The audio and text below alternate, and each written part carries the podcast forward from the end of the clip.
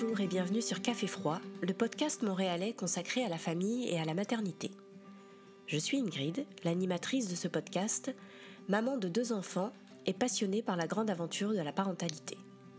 J'ai eu envie de créer un espace bienveillant où maman et spécialistes pourraient raconter leur histoire, partager leur expérience et transmettre leur savoir dans une communauté virtuelle mais bien réelle. Un podcast pour découvrir, apprendre, s'émouvoir, se reconnaître aussi, dans cette aventure à la fois si universelle et si personnelle. Parce qu'on ne naît pas mère, on le devient.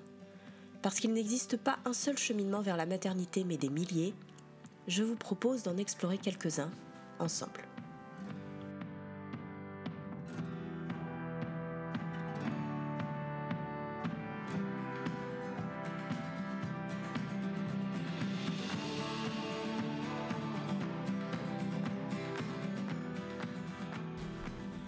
Par un soir d'hiver glacial que j'ai rencontré Astrid en vrai, après avoir fait virtuellement connaissance avec elle sur les réseaux sociaux. Son livre, Le regret maternel, venait de sortir au Québec et était l'aboutissement du compte Instagram du même nom qu'elle avait créé anonymement deux ans auparavant.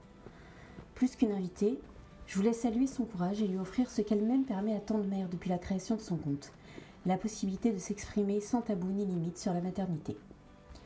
Ensemble, nous avons parlé dépression postpartum, pression sociale, construction culturelle, charge mentale, équité dans le couple et bien entendu regret maternel. Elle nous raconte comment une simple capture d'écran portant les mots regret d'être mère a résonné en elle plus d'un an après et lui a ouvert une porte sur ce qu'elle ressentait sans pouvoir le nommer. Mais aussi la manière dont elle apprivoise au quotidien, grâce entre autres à la thérapie, ce fameux regret pour qu'il fasse partie d'elle comme une donnée de sa vie parmi les autres et qu'elle se construise avec lui en tant que mère, femme et épouse en étant de plus en plus apaisée au fil du temps et toujours en quête de devenir une meilleure version d'elle-même. Bonne écoute. Bonsoir Astrid. Salut Ingrid. Comment ça va? Et c'est une vraie question. Je voulais te poser la question comment vas-tu? Bah écoute, ça va super. Sortie de Covid, mais euh, Oui. ça va vraiment super. Je suis super contente d'être là avec toi ce soir. Bah moi aussi, alors on peut le dire, on enregistre euh, au Café des Habitudes, le café de mon amie Johanna qui nous a gentiment prêté son espace euh, pour Merci, pouvoir enregistrer le, le soir. Merci Johanna. Alors est-ce que tu peux euh, te présenter un petit peu Astrid, nous dire qui tu es? Eh oui. Donc je m'appelle Astrid, j'ai bientôt 37 ans, dans un petit mois. Euh, je vis à Montréal depuis 14 ans et demi maintenant. J'aime bien dire le et demi. Euh, Comme les arrivée- enfants. Ouais. je suis arrivée à 22 ans euh, et euh, ouais, je, je, je, je suis jamais repartie puisque je suis là aujourd'hui. Je suis mariée depuis un peu plus de 6 ans. Mon mari a 42 ans et on a un petit garçon de 4 ans et demi. Ok. Alors, tu viens aujourd'hui nous parler, entre autres, de, de euh, la sortie de ton livre euh, s'appelle Le regret maternel, qui est sorti au Québec il y a pas très longtemps, il y a Ouais, a un quelques peu moins semaines. mois, ouais, c'est ça. C'est ça, donc on rentre dans, dans le vif du sujet tout de suite. Est-ce que tu pourrais nous donner un petit peu la définition du regret maternel et euh, nous dire comment est-ce que toi, tu as, entendu ou tu as été euh, en contact, on va dire, avec cette expression pour la première fois? Alors pour moi, le regret maternel, c'est euh, me dire que euh, si c'était à refaire, j'aurais pas d'enfant. C'est simplement me poser la question de dire, ok, si tu pouvais revenir dans le temps, est-ce que tu aurais des enfants, oui ou non? Et la réponse pour moi, elle est non. Euh, pour moi, c'est hyper important de faire la différence entre regretter d'être mère et ne pas aimer son enfant. C'est deux choses complètement différentes que je répète tout le temps. Euh, parce que j'adore mon enfant, c'est pas du tout une question d'amour ou quoi que ce soit, c'est vraiment Mhm. le rôle de mère que je n'aime pas et que voilà avoir su que j'allais autant euh, en souffrir sur le long terme je me serais jamais infligé ça en fait D'accord. Donc euh, voilà la première fois que j'ai entendu parler de ça c'est un peu flou hein, avec le temps qui passe c'est dur de me rappeler Ouais. mais euh, je te dirais que en juin 2019, donc mon fils avait tout juste un an, je suis tombée sur une story de Fiona Schmidt, qui est une euh, autrice française et journaliste, si je ne dis pas de bêtises, qui euh, parlait du, du regret maternel. En fait, en- elle, elle, elle utilisait pas ce terme-là. En fait, elle parlait du livre d'Orna Donat qui s'appelle euh, Le regret d'être mère dont tu parles beaucoup justement dans ton livre. et qui n'était pas encore traduit en français, mais elle- je sais même pas si elle l'avait traduit entre parenthèses. En tout cas, elle n'avait pas utilisé tant ça le, le mot regret maternel. Moi, j'ai utilisé ça pour pas copier Orna Donat, pour pas utiliser les mêmes mots. Sinon, mon compte Instagram se serait appelé le regret d'être mère. Ok. Mais là, je voulais pas copier le titre. Et quand j'ai vu cette story, je me souviens, j'ai fait une capture d'écran. Donc c'est C'était instinctif, en fait. Instinctivement, D'accord. ça. Mais c'était pas la première fois que je faisais des captures d'écran de de stories qui m'interpellaient, mais parfois je me disais ah tiens on parle d'un livre, je vais garder la référence. Et là je me suis dit tiens ça m'intéresserait de, de lire ça un jour, mais enfin je te dis ça là comme ça, la phrase elle s'est pas faite dans ma tête, c'est Ouais. juste que ça m'a interpellée. J'ai gardé ça de côté, puis à cette époque-là, j'étais en pleine dépression postpartum, donc forcément, je faisais pas le lien. Enfin, dans ma tête, je me disais pas, ça y est, c'est ça, c'est ça que je ressens. Non, je, jamais je me suis dit peut-être ou quoi, j'ai juste vu ça. Le titre m'a parlé, et je me suis dit pourquoi pas, sachant que le livre n'était pas encore sorti en français, et puis que de toute façon, à ce moment-là, j'avais absolument pas le temps, ni l'envie, ni la motivation de lire des livres. Donc j'ai euh, juste mis ça de côté. Et je, je suis retombée sur cette capture d'écran peut-être un an après, en fait, pendant Ah le oui, premier d'accord. confinement, ouais, ouais. En triant mes photos et tout, puis je vois ça.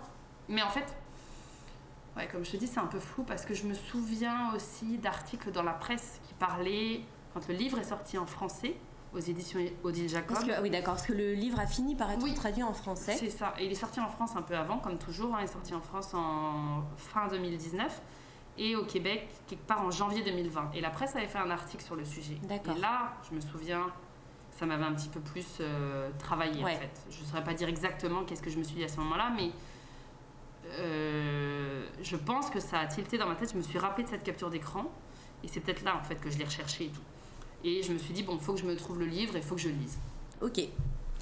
On va, euh, on va re- redérouler un peu plus le, le temps, on va dire, et euh, revenir à, à l'idée même de maternité pour toi.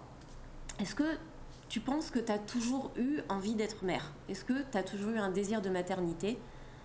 C'est toujours la question difficile à répondre parce que je pense que n'importe quelle mère, si elle réfléchit bien, se rappelle plus trop comment elle pensait avant d'être mère. C'est hyper difficile pour moi de me rappeler Ouais. avec certitude.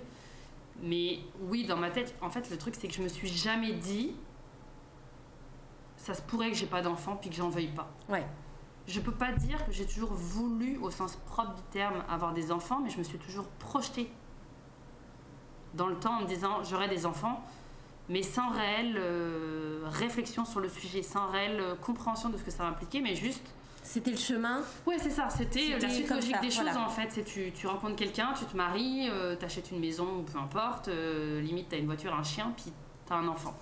Il n'y avait pas vraiment cette question. Puis comme moi, j'ai toujours été à l'aise avec les enfants, que euh, je me suis toujours un peu fait dire implicitement que bah, une femme, de toute façon, euh, c'est fait pour ça, hein, d'avoir Mhm. des enfants. Euh, limite, euh, ça arrivait d'entendre dans ma famille des gens dire Oh là là, t'as vu, elle a tel âge, puis elle a toujours pas d'enfant. Donc forcément, ça, ça, ça, ça se ça s'imprègne, ça se, ça s'imprime dans ta tête sans que tu t'en rendes compte. Et c'est un peu, tu sais, ben, c'est pas un peu, c'est des injonctions complètement débiles. Et tu te dis au bout d'un moment, enfin non, tu ne te dis rien en fait, c'est juste, c'est comme ça. C'est limite ouais, c'est ça. T'arrives plus à savoir si c'est un vrai désir, une ouais. envie, ou si c'est une construction. Et qui... Je pense que quoi qu'il arrive, j'aurais eu un enfant, même en ayant les connaissances que j'ai aujourd'hui. Euh, je me rends bien compte que, en fait, ce qui est terrible, c'est que tant que tu le vis pas, tu sais pas ce que c'est. Donc, tu auras beau. Je sais pas, c'est vraiment compliqué parce que je pourrais jamais dire avec certitude que avoir su tout ça, aujourd'hui j'aurais pas d'enfant, j'en sais rien. Ouais. Mais peut-être que je me serais mieux préparée, que j'aurais fait une thérapie plus tôt, que j'aurais.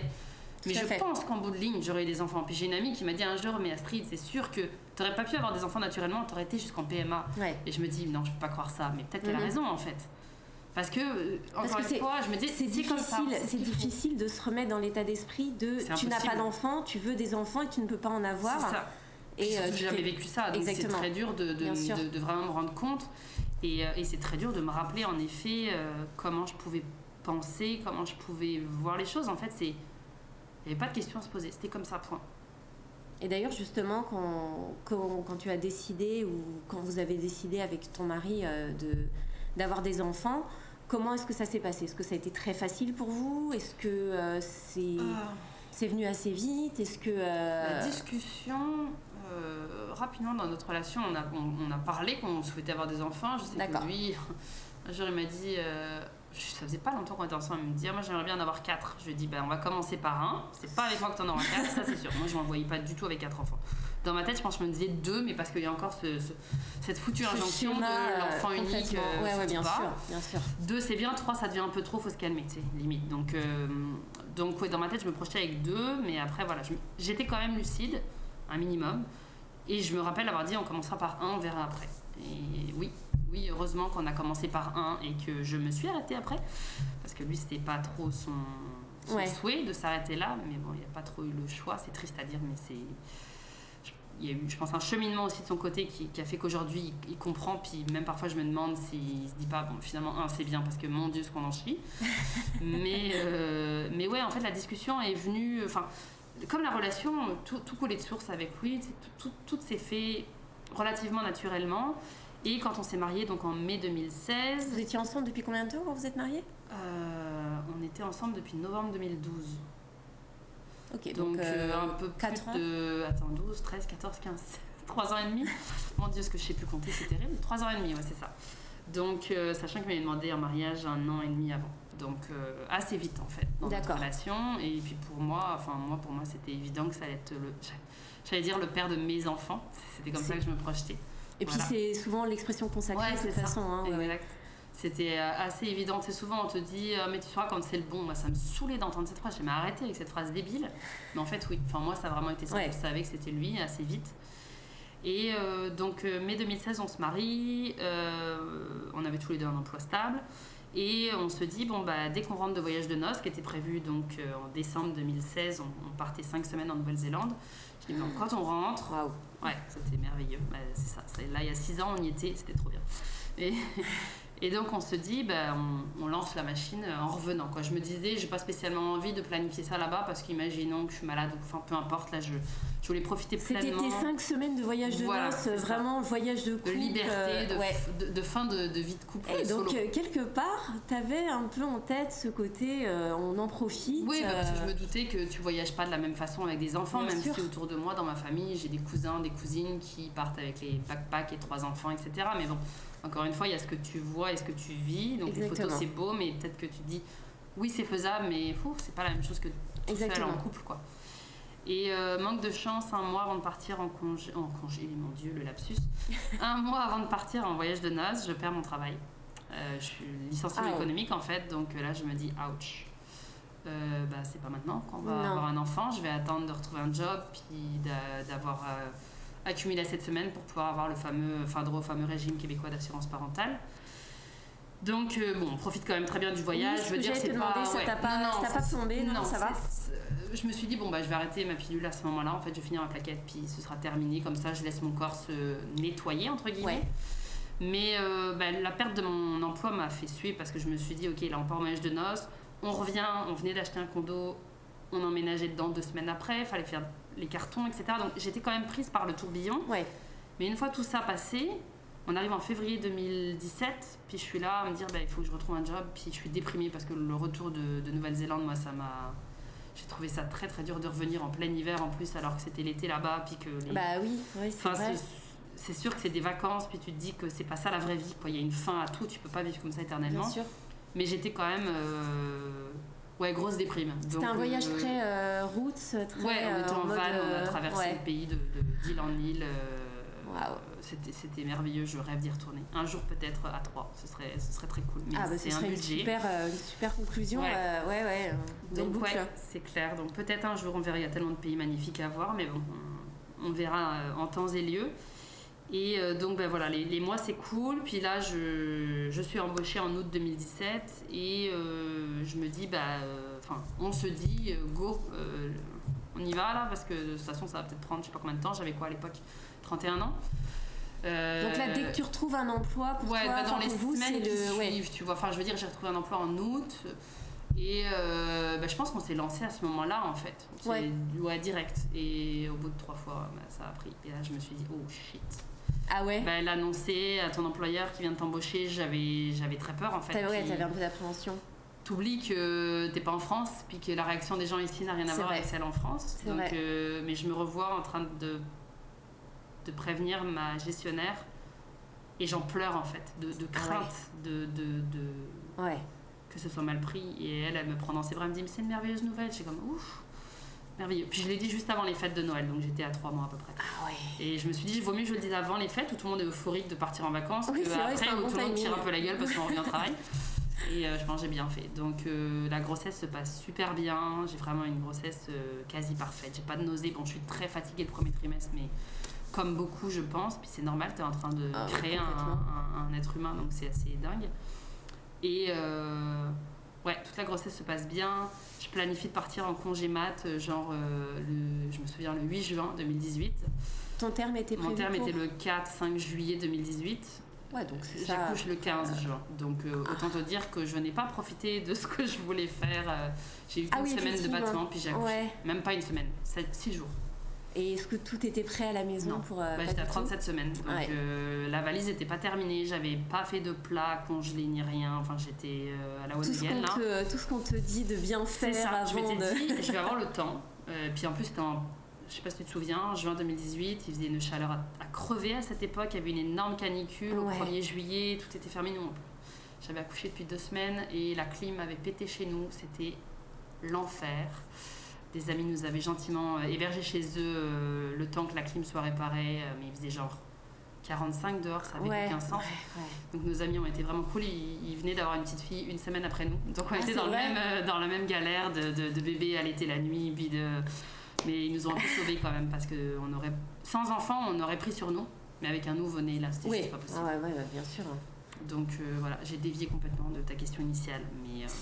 C'est très correct, c'est tout à fait le but aussi de, du podcast, de- d'aller là où. euh, euh, je voulais savoir aussi quand- comment tu te projetais pendant la grossesse, justement, donc on fait un tout petit retour en arrière, comment tu te projetais justement dans ta vie de nouvelle maman? Parce que ici, avec euh, un congé, un congé maternel de. d'un an, euh, c'est totalement différent de toutes les constructions qu'on peut avoir en tant que française, parce que je- on est toutes les deux françaises expatriées.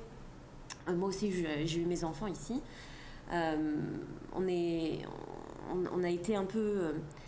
oui, on a l'image. on a été bercé par. mois voilà, et exactement. Et, euh, et ici, on se retrouve dans un, dans un pays où on a un an avec notre bébé. Alors, est-ce que c'est. Tu voyais ça comme quelque chose de plutôt merveilleux? Ouais, après c'est vrai que tu vois, je, comme je suis arrivée ici à 22 ans, moi, la maternité à l'époque, j'en avais un peu rien à secouer. Quoi. Enfin, c'était pas Ouais. du tout quelque chose dans mes priorités. Je, ça- je pense que je savais même pas combien c'était de, de, de- de mois ou de semaines en France. Enfin, c'était, j'ai pas souvenir de m'être dit. C'est peut-être avec le temps, en apprenant les grossesses et les Ouais, accouchements et tout des Ouais. copines en France, je me suis dit, ah ouais, la vache, Mhm. j'ai trois mois, c'est pas beaucoup. Mais en effet, je me, je me disais, mais ça va être merveilleux un an, un an avec mon bébé, je vais pouvoir l'avoir en porte-bébé, aller me balader, prendre des cafés, faire de la photo, etc. Enfin, je, je fantasmais une maternité euh, aux antipodes de ce que j'ai vécu, mais complet. Donc la chute a été dramatique parce que euh, j'ai. En fait, ma maternité, bah, elle n'a pas révélé, elle a plus réveillé mon anxiété euh, généralisée. Là, moi, j'avais j'avais peur de tout. J'anticipais toujours le pire. Ouais. Je me disais, si je sors alors qu'il fait méga chaud, il va crever de chaud, donc il va, il va avoir faim, il va, avoir, bah, il va, il va vouloir boire. Euh, moi, je suis incapable d'allaiter assise, donc il va falloir que je m'allonge par terre. Enfin bref, je, je devenais euh, frappadingue, quoi. Enfin, c'était Ouais. euh, l'angoisse plus, plus, plus. Donc je ne faisais rien. J'étais à la maison et j'attendais que le temps passe, et c'est horrible en fait. C'est affreux. Parce que Et, tu deviens ouais. fou, là, clairement. Ah, oui, enfin, oui, moi, j'avais l'impression que j'allais me taper la tête contre un mur. Je disais, mais j'ai pas signé pour ça, en fait. Puis avec un bébé qui pleure beaucoup, C'est ça. je me souviens pas de. de- C'est terrible. Je ne me souviens pas s'il dormait beaucoup sur moi, s'il dormait bien, les siestes et tout. La nuit, c'était l'enfer, mais je pense que mon cerveau a fait un blackout complet de comment se passaient mes journées à la maison. J'ai des vagues Ouais. souvenirs, mais je pense qu'il faudrait, que- faudrait que je reprenne mes notes quelque part. Je dois avoir ça quelque part, mais je pense que ça devait pas bien aller pour que mon cerveau l'oublie. Mais ouais, les journées étaient les mêmes en fait, tout le temps. Je, je me, je me rappelle mes premières séances de psy en août 2019, donc mon fils avait 14, 15 mois, 16 mois, je sais plus. C'est 14 mois, 14 mois, c'est ça. Euh, je lui disais, je, je suis un robot. Je fais tout de façon automatique. Il n'y a rien de, de, de spontané, d'agréable, de naturel. Je le fais parce qu'il faut le faire, mais pas parce que j'ai envie de le faire. Ok. Et ça, c'était horrible en fait, parce que je me disais, mais tu te sens forcément coupable, honteuse, parce que tu... ça correspond pas du tout à ce que tu t'étais imaginé, et, et- et tu te dis pourquoi moi en fait? Ouais. Qu'est-ce qui m'arrive? Et tu penses être la seule, alors que malheureusement, on est, on est beaucoup à vivre ces difficultés-là. Et puis, évidemment, bon, à ce moment, enfin, il y a- pour retourner un peu en arrière, donc mon accouchement a bien été, etc. L'été est passé, euh, ça allait pas trop mal, mais c'était quand même compliqué. Et puis après, il y a eu des difficultés. Mon fils a eu des problèmes de d'intolérance à la protéine de lait de vache, donc hospitalisation pour savoir pourquoi ça n'allait pas bien, parce que ça, on l'a su après une semaine d'hospitalisation. un Une moins. semaine. Cinq, ben, cinq, 5 nuits, 6 jours, je crois, Ouais. quelque chose comme ça. C'est très long à cet âge-là Euh. C'était hein. très très long. J'ai, j'ai, j'ai, Ça t'a traumatisé, ouais, ça ouais, ouais. Si demain je retourne à Sainte-Justine, je pense que je pleure. ouais. Parce que vraiment, j'ai trouvé ça post-traumatique. très très dur. Puis comme j'allaitais et que on voyait qu'il perdait du poids, on me disait bon bah voilà ce qu'on va faire. Puis très un entourage vraiment très bienveillant. Ouais. Enfin, j'ai un bon souvenir de comment j'étais entourée. Mais voilà, c'était euh, toutes les 3 heures, je mettais un réveil toutes les 3 heures. J'avais Hmm. tout, sur les 24 heures, j'avais mon téléphone qui sonnait toutes les 3 heures pour le nourrir au sein et complémenter avec euh, du lait en poudre. D'accord. Ça, c'était pour euh, l'aider à gagner du Ben poids. voilà, c'est ça, puis pour en même temps voir bon, qu'est-ce qui va pas. Et Ouais. j'ai des vidéos dans mon téléphone, pareil, j'ai envie de pleurer quand j'y revois. Je- Une, une part de moi veut les effacer et une part de moi veut les garder pour dire souviens-toi de ça. Où on essaie de lui donner ce fameux biberon là, les toutes petites fioles de, de lait, euh, ben, c'est même pas du lait en poudre en fait, c'est du lait déjà prêt, Mhm. euh, avec la toute petite tétine. Et je revois donc mon conjoint qui, qui lui donne. Et lui, tu vois qu'il a faim, il tète, mais toutes les trois secondes, il, il s'enlève du biberon, Ah. puis il hurle, il pleure, il braque sa tête en arrière. Et nous, on comprend pas. Puis mon mari qui lui remet le biberon dans la bouche, puis il tète. C'est- C'est abominable. Tu te dis, t'es en train de le. De, de l'empoisonner, mais tu sais pas que tu es en train de l'empoisonner. Ouais. Ben, J'exagère, le mot est fort, mais c'est comme ça Non, que je comprends senti. que- ouais. Il avait quel âge à ce Il moment-là avait trois mois. Trois mois. Il était vraiment tout petit. Et j'étais seule à l'hôpital parce qu'il n'y avait pas de place pour qu'on soit tous les deux avec mon mari. Donc la première nuit, on était dans un, bah, tu vois, le canapé là, un truc, une place. Et on était tête bêche dans ce lit parce qu'il voulait pas me laisser toute seule. On s'est rendu compte qu'en fait, moi, je n'arrivais pas à dormir et qu'il fallait que je me repose. Ouais. Parce que te réveiller toutes les 3 heures, c'est. bah, on le sait, hein, c'est très dur. Et quand tu sais que c'est un réveil et que c'est pas ton enfant qui pleure pour manger, c'est encore ça. pire. Donc, Donc toi, t'as ton euh, réveil, puis t'es obligé de réveiller ton enfant qui ça, potentiellement est en train de dormir. ouais. C'était pire que tout parce que tu te dis mais putain mais laissez-le dormir et laissez-moi dormir par pitié. Je, je- honnêtement j'avais l'impression que j'allais devenir folle, c'était affreux. Et donc là finalement on a ce mot, ok c'est une intolérance, donc on est rassuré de savoir qu'il y a quelque chose, qu'on est capable de mettre des mots dessus, que c'est que ça, Oui, c'est parce pas que- autre chose. Parce que c'est euh, ça, c'est une chose dont tu parles euh, dans le livre aussi. C'est quelque chose qui m'a qui m'a quand même marqué. À ce moment-là, tu, tu te dis quelque part, je suis rassurée que ce ne soit que ça, parce qu'il y a des tests qui sont passés à ce moment-là qui sont qui pourraient révéler quelque chose de beaucoup oui, plus grave. parlait de fibrose kystique, donc la fameuse euh, C'est ça. euh, mucoviscidose. Donc là, je me suis dit, mon Dieu, si c'est ça, mais je m'effondre en fait, parce que là, tu te dis que ton enfant, À une il va espérance avoir de une vie qui est très voilà, limitée, s'il a pas de enfin, greffe, enfin, bref, plus voilà. limitée en tout cas, ouais. Donc heureusement c'était pas ça là, le fameux test de sudation. Puis je revois les photos où il a tout un attirail sur le bras et, et- ah mon dieu quand je vois ça j'ai tellement envie de le prendre dans mes bras, de le serrer fort. Je me dis c'est affreux en fait parce que moi j'étais j'étais là sans être là, j'étais un peu un fantôme. J'étais je me disais je subis tout ça en fait. Je advienne que pourra, j'ai pas de contrôle. Puis c'est ça mon problème aussi, c'est que j'ai besoin d'avoir le contrôle. Ben moi aujourd'hui parce que j'ai appris que tu peux pas avoir le contrôle sur tout. Mais ça avait été vraiment ouais, un, un moment très très difficile. Donc, euh, donc, donc voilà, je, je- ce passage-là a été dur et je pense que ça a été le déclencheur de ma dépression postpartum, mais qui a été diagnostiquée six mois plus tard. D'accord, bah c'est justement ce que là où je voulais en venir. Je pense que c'est ça honnêtement, parce que ça a été tellement difficile ouais. que Parce ce que- serait logique. Les, les trois premiers mois, tu sentais que c'était difficile, Ouais, mais, disais c'est normal ouais. d'une certaine façon parce que c'est les débuts. Après, bon, ben, comme je l'allaitais, la nuit, se réveillait plus souvent. On, souvent on dit mais non, c'est pas l'allaitement qui fait que c'est pas vrai que le lait en poudre va faire qu'il va moins, se réveiller. Je pense que si quand même. J'imagine, je suis ni pro ni, ni, ni pro allaitement ni contre allaitement. Moi, je voulais allaiter par choix, peut-être aussi parce que je me suis dit que c'était ce qu'il y avait de meilleur, etc. Mais je pense sincèrement que quand tu donnes des biberons, le, le- ton bébé va, va mettre plus de temps à digérer et donc ça va espacer les nuits. Là, je veux dire, la plupart de mes amis qui sont passés au biberon ou qui ont utilisé le biberon dès le début dorment genre 6 heures d'affilée et moi c'était une heure et demie, 2 heures d'affilée Ouais. maximum. Donc après, bon, peut-être que comme lui, il avait ses problèmes aussi de Bien sûr, digestion, aussi, etc., ouais. ça n'a pas aidé. Mais je pense sincèrement, je crois pas une seconde que les, les- les personnes qui disent mais c'est pas parce qu'il est allaité qu'il va se réveiller plus souvent. Je, je- je pense que oui, ça joue parce qu'il va digérer beaucoup plus vite et que, et que voilà. Ouais. Après, je pense qu'il y a des bébés allaités qui dorment très bien aussi parce que de base ils ont peut-être un bon poids ou que peu importe, mais Je, Je pense, pense que de toute joue. façon, il y a des exceptions dans tous les cas de figure et qu'on ne peut pas faire de, de, de généralité, là-dessus. Ouais, ouais, Tout à fait. Donc là, tu euh, t'expliques qu'après ce, ce séjour euh, à Sainte-Justine, donc à, à- à l'hôpital pour enfants, euh, tu prends conscience qu'il y a une dépression postpartum qui. Bah, c'est long en fait, c'est longtemps après, c'est même pas moi qui m'en rends compte. Tu me disais, excuse-moi, c'est six mois après C'est ça, c'est euh, une auxiliaire de vie, enfin une. Je dis auxiliaire de vie parce que dans le livre, je pense que c'est le terme que j'utilise pour qu'en France les gens comprennent. Mais ici on appelle ça une assistante sociale, il me semble, enfin c'était ça. Et. Euh, pareil, là c'est très flou, les, souvenirs que j'ai d'elle quand on discutait, quand elle venait à la maison, je me, je me souviens plus exactement de quoi on, Enfin, j'en ai un vague souvenir, mais à un moment donné, elle me dit qu'il faudrait que j'aille voir mon médecin parce qu'elle soupçonne une dépression postpartum. D'accord. Et je, je, me rappelle avoir un peu bugué en fait en me disant quoi? Comme si j'étais dans le déni en fait depuis tout ce temps-là, alors que finalement c'était évident. Et, euh, et, donc je prends un rendez-vous. Je pense que le rendez-vous, j'arrive à l'avoir assez rapidement. C'est mon médecin euh, de famille. Et, euh, il me pose toute une série de questions qu'on pose là pour savoir où est-ce que où est-ce que tu en es dans, dans, ta dépression. Enfin, si ah oui, fais une, je sais plus les questions exactes. C'est comme un protocole assez. C'est ça, euh, euh, idée suicidaire, etc. Et je me souviens. est-ce que tu en avais Non. Non. Ben, en tout cas, pas à ce moment-là. Peut-être.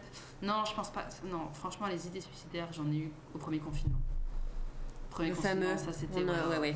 Mais je pense pas parce que j'ai répondu quand même relativement honnêtement et je me rappelle plus de ce que j'ai répondu, j'ai pas pris en photo ni rien là, mais, mais le médecin me dit Bon, en effet, alors je sais plus encore une fois les termes qu'il a utilisés, mais je pense qu'il m'a dit vous êtes, euh, vous faites une, ça a tout l'air d'une dépression postpartum. Euh, vous êtes à la limite de prendre des antidépresseurs. Vous, choisissez quoi Ça, ben, veut dire quoi exactement à la C'est-à-dire qu'en gros, je pourrais m'en sortir peut-être juste avec la, thérapie ou quelque chose, etc. Mais sauf que moi, je voulais sortir de son cabinet avec quelque chose de concret en fait. Parce que, ok, tu me le dis, fine, c'est cool, je, bah, c'est cool, façon de parler. Au moins, je bah, sais que je suis pas folle, voilà, qu'il y, y, a quelque chose qui explique tout ce mal-être, etc. Mais en même temps, moi, je veux régler ça le plus rapidement possible parce que j'ai envie de me, me, retrouver en tant que personne et pas juste être un zombie, quoi. Donc, euh, donc là, il me prescrit des antidépresseurs, le plus faible dosage, puis il me dit aussi euh, important de, de, de, consulter parce que et heureusement qu'il m'a dit ça parce qu'en effet, oui, les antidépresseurs c'est bien, mais c'est bien, ben, je parle pour moi, sur un court terme, c'est une béquille. C'est une béquille, c'est pas, c'est pas, je veux dire, mon but c'est pas de prendre des antidépresseurs toute la vie. et puis le truc c'est que si je les arrête trop tôt ou trop tard ou quoi, enfin bref, je me disais la dépendance, j'en sais rien, tout ce que ça peut générer. Donc je savais très bien que la thérapie, enfin je comprenais bien, je savais pas, mais je comprenais que la thérapie c'est ce qui allait m'aider sur le long terme en fait, parce que ça, ça allait faire le pont entre les antidépresseurs puis plus rien. Euh, et, la preuve, c'est que là, ça fait plus de trois ans maintenant que je consulte, puis je suis pas prête d'arrêter en fait. Donc, euh, euh, est-ce que j'aurais continué des antidépresseurs pendant trois ans? Je pense pas, tu sais, parce que ma dépression, elle a fini par se soigner. Ouais, parce qu'au final, t'en as pris pendant combien de temps?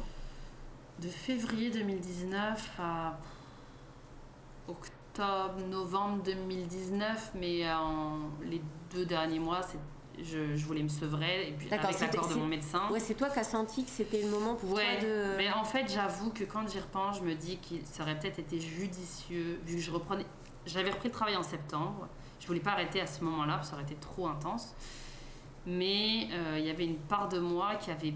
C'est con, hein, j'ai très honte de dire ça. Je me disais, j'ai l'impression que je grossis à cause des médicaments, puis je me sentais pas bien de me voir euh, changer en fait. Donc je me suis dit, non, non, mais, comme j'avais enfin entamé une thérapie, je me suis dit, bah, ça va suffire. Aujourd'hui, là, je pense que j'aurais pu continuer quelques mois. Ça m'aurait pas fait de mal, en tout cas. Et ça aurait peut-être été plus judicieux, justement, avec la reprise du travail qui était quand même rock'n'roll, puis la perte de mon travail, le Covid, bon ça avec ça, des un peu enchaîné, bien sûr, euh, en effet, ça aurait peut-être été bien de, de su. J'aurais continué encore jusque là parce que ça m'aurait sûrement aidé, mais euh, et encore je sais même pas, mais mais ouais, donc c'est ça. Je, la, thérapie, je, je, vois ma psy une fois par semaine depuis trois ans, à part pendant l'été et Noël, là, mais, euh, ça, ça aide énormément. Là. Franchement, sans elle, aujourd'hui, comme je le dis dans le livre d'ailleurs, je serais sûrement plus là. Euh. D'accord, c'est quand même des mots très ouais, forts. c'est ça. Mais parfois, j'ai du mal à, à, m'entendre le dire, parce que je me dis, mais non, arrête, t'exagères, mais je pense sincèrement. Ouais. ouais. Donc, euh, donc oui, heureusement qu'elle est là. C'est pour ça que pour moi, je, me... je sais que je suis privilégiée de pouvoir faire une thérapie parce que c'est pas donné à tout le monde, ça a un coût. Mais c'est tellement important. Puis là, tout le temps où j'avais plus de, plus de travail, plus d'argent, plus de revenus, plus rien. Oui, mon mari était là pour subvenir à la vie de famille, mais je veux dire, mes dépenses perso, le peu d'économies que j'avais, ça, ça allait là-dedans. thérapie. Voilà, c'était vraiment. J'aurais pu rien eu, mon mari aurait été là, mais c'est sûr que ça faisait des années que je m'étais pas racheté de vêtements. Enfin, je, pour moi, je m'en foutais. C'était ma santé mentale valait plus que tout le reste. Parce que si t'es plus là, ton enfant, il fait quoi ton... Enfin, je veux dire, c'est les gens qui restent, ils, font quoi Donc, euh, donc ouais, c'était hyper important, puis ça l'est toujours aujourd'hui. Est-ce que c'est justement en thérapie que tu t'es rendu compte, ou que tu as, en déroulant justement avec ta thérapeute, est-ce que c'est à ce moment-là que tu as compris que la dépression postpartum, c'était peut-être euh, l'arbre qui cachait la forêt et qu'il y avait quelque chose de plus profond que ça? Je sais pas, parce que pour moi, je pense qu'il y a eu la dépression postpartum avec tout ce que j'ai pu vivre qui était vraiment difficile. Puis après, avec le temps, avec euh, mon ressenti, qui je suis, mon côté très. Euh, ma haute sensibilité dont je parle un petit peu dans le livre, je, mets toujours des pincettes avec ces termes-là parce que j'entends tellement de gens dire ouais mais ça c'est un faux diagnostic, ça n'existe pas, etc. Enfin il y en a qui disent ça. Hmm. Que ça existe ou pas, c'est pas là la question. Je sais ce que je ressens au fond de moi, je sais comment je suis, comment je fonctionne, et je sais que j'en connais pas beaucoup autour de moi qui fonctionnent comme ça, qui une empathie euh, extrêmement, euh, extrêmement, enfin intense, je sais pas si c'est le mot, mais très développée. Euh, un besoin de calme constant. Et, là, je me dis, mais en fait, t'es complètement conne. À quel moment tu t'es dit qu'avoir un enfant, ça allait faire que tu restes dans le calme? Non, pas du tout. Mais ça, ça a été avec des discussions, etc., de, de, de de, réflexion où je me suis dit, mais en fait, tout ça, je le sais depuis toujours. Et ma sœur m'en avait déjà parlé à l'époque, mais moi, j'étais là, bon, ok, d'accord, mais t'écoutes pas parce ah, que tu dis, bah, c'est bon là. Il y a des mots comme ça, des choses qu'on dit sur toi, puis tant que t'es pas prêt à les entendre, bah, ça n'a pas d'impact en fait. Et, un jour, ah mais oui, en fait, tout s'explique. Il y, a comme une certaine évidence. Donc après qu'on mette le terme haute sensibilité ou ce que tu veux. Hypersensibilité ouais, euh, en ça, France, c'est euh, ça. J'aime pas ce terme. Ouais. Le hyper là, mais, mais c'est ça. je sais parce que tu le dis dans le livre, mais que je mets quand même le. Donc ouais, mais c'est ça. Donc, euh, donc tout ça fait, fait que forcément, euh, je sais plus pourquoi est-ce que je te parlais de ça en fait à la base. On parlait de, de la dépression postpartum ah oui, qui, ça, cachait le... voilà, c'est ça. Et donc je pense que c'est ça, comme je dis, la dépression, la dépression postpartum c'est une chose. Après, donc voilà, il y a eu toute cette réflexion. Sûrement que les discussions que j'ai pu avoir avec ma thérapeute m'ont aidé aussi à, à, mieux me, me connaître, à mieux me comprendre. Bon, ça a mis du temps. Mais c'est la lecture du livre d'Orna Donat en fait qui a été comme la révélation. Où je me suis reconnue là-dedans, puis que ça m'a ouvert une porte. En fait, c'est très étrange parce que je me suis rendu compte avec la lecture de ce livre que ça a été une des portes d'entrée, une des grosses portes d'entrée euh, dans ce qui a pu révéler mon féminisme en fait. Je me suis dit, mais en fait, les inégalités dans le couple, tout ça, enfin, je le voyais déjà avant, mais on dirait que j'en avais conscience, mais je mettais pas des mots concrets là-dessus. Je mhm. connaissais la charge mentale, etc. Mais parfois, je me disais, est-ce que tu n'exagères pas un peu, etc. Et toute cette étude-là, en lisant tout ça, en lisant les témoignages des mères, alors certes, ça se passe en Israël. Euh, les mentalités sont différentes, etc. Mais tu retrouves quand même énormément de choses. Quelque chose assez universel quand même. Ouais, Vraiment. Donc, euh, donc c'est sûr que cette lecture-là, pour moi, ça a été un coup de poing dans la figure, mais un coup de poing très nécessaire. Parce que euh, là, je me suis dit, ok, euh, ça me parle. Encore une fois, je ne suis pas folle. C'est comme si tu as besoin de te confirmer que non, non, tu es tout à fait normal. Et tu es tout à fait normal, en fait, de ressentir ça. Il n'y a pas d'anormalité mhm. là-dedans. C'est juste un fait. Tu n'as pas choisi de regretter. C'est quelque chose que tu vis à l'intérieur de toi. Maintenant, à ce moment-là, je me posais pas encore la question de je fais quoi avec ça? Comment je vis mieux avec ça? C'était juste, à ce moment-là, je le subissais, point.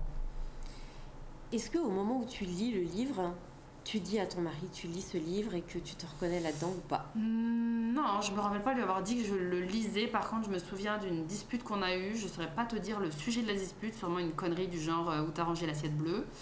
Euh, Comme et voilà, c'est ça, c'est la petite étincelle qui a allumé le, feu là. Et euh, je lui balance euh, que ça va pas et que si c'était à refaire, j'aurais pas eu d'enfant, que je regrettais d'être mère, que. Je sais plus exactement les mots que j'ai utilisés, mais c'est sorti comme ça. Hein. Donc lui, je pense qu'il a rien compris. Il était juste en mode what the fuck. Et, et, et il devait se dire, bon, bah c'est la perte de son travail, le fait d'être à la maison avec le petit tout le temps, d'avoir l'impression d'être. Parce que ça, c'est au moment du premier confinement, c'est ça. ça. Je ne saurais pas dire la période exacte. C'était pas dans les débuts du, confinement. Le confinement a duré de quoi, grosso modo, mars 2020 à juin, juillet, mai, mi-mai. Et c'était à peu près, ouais, peut-être un peu sur la fin. J'ai plus de date précise, là, je me rappelle pas, mais Mais euh, ouais, ça a été. euh, Parce que je ne sais plus si on l'a déjà évoqué ce soir ou si c'est juste les réminiscences du livre, mais le confinement pour toi, ça, encore une fois, ça a eu un petit peu un, un effet de, de- de choc post-traumatique, c'est-à-dire Ah que tu t'es retrouvé à nouveau En dans, congé ton, maternité dans ton forcé. congé maternité, voilà. euh, après six mois de retour au travail, puis euh, j'adorais mon travail. J'étais euh, coordonnatrice euh, au département des costumes au Cirque du Soleil, donc pour moi c'était un Ah, endroit merveilleux. Ouais, Donc perdre ce job-là, en même temps c'était évident. Là. Divertissement, il n'y avait plus rien qui se passait. ouais, effectivement, Mais ça a été les premiers été impactés, euh, ouais. Affreux. Affreux, affreux, affreux, parce que j'étais comme un poisson dans l'eau dans ce, dans ce travail-là. J'adorais l'entreprise, j'adorais mes collègues, j'adorais, j'adorais tout en fait. Et de me dire que je n'appartenais plus à cet univers-là, pour moi, c'était euh, une énorme claque en fait. Ouais. Et donc, perdre un travail que tu aimes, euh, surtout après n'avoir retravaillé que six mois, euh, où enfin j'avais l'impression de enfin faire des phrases entières avec des adultes hein, et pas juste être avec un bébé ou un petit petit. Euh, donc c'est ça, c'est une impression de ok, on retourne dans le temps. Tu repars en congé maternité, sauf que là, en fait, c'est juste, t'as pas le choix. Puis tu sais pas quand est-ce que tu retrouveras un job parce qu'on est en plein confinement, qu'il y a une pandémie mondiale, qu'on n'a aucune idée de quoi il s'agit. On nous parle de tant de semaines de confinement, mais.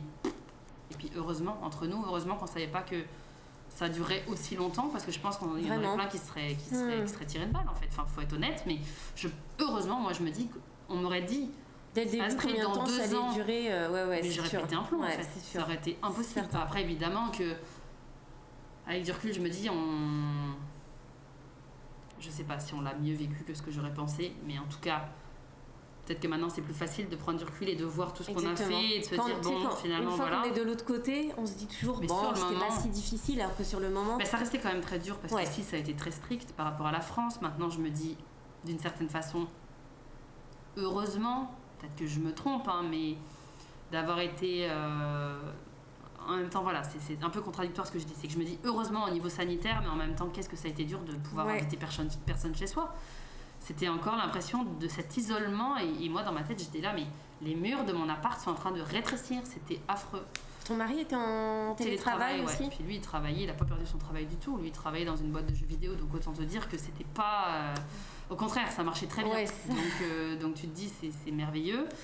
Et euh, mais on avait quand même réussi à s'entendre. Ben, je sais plus. De mémoire, c'est lui qui me l'a proposé. Dieu merci.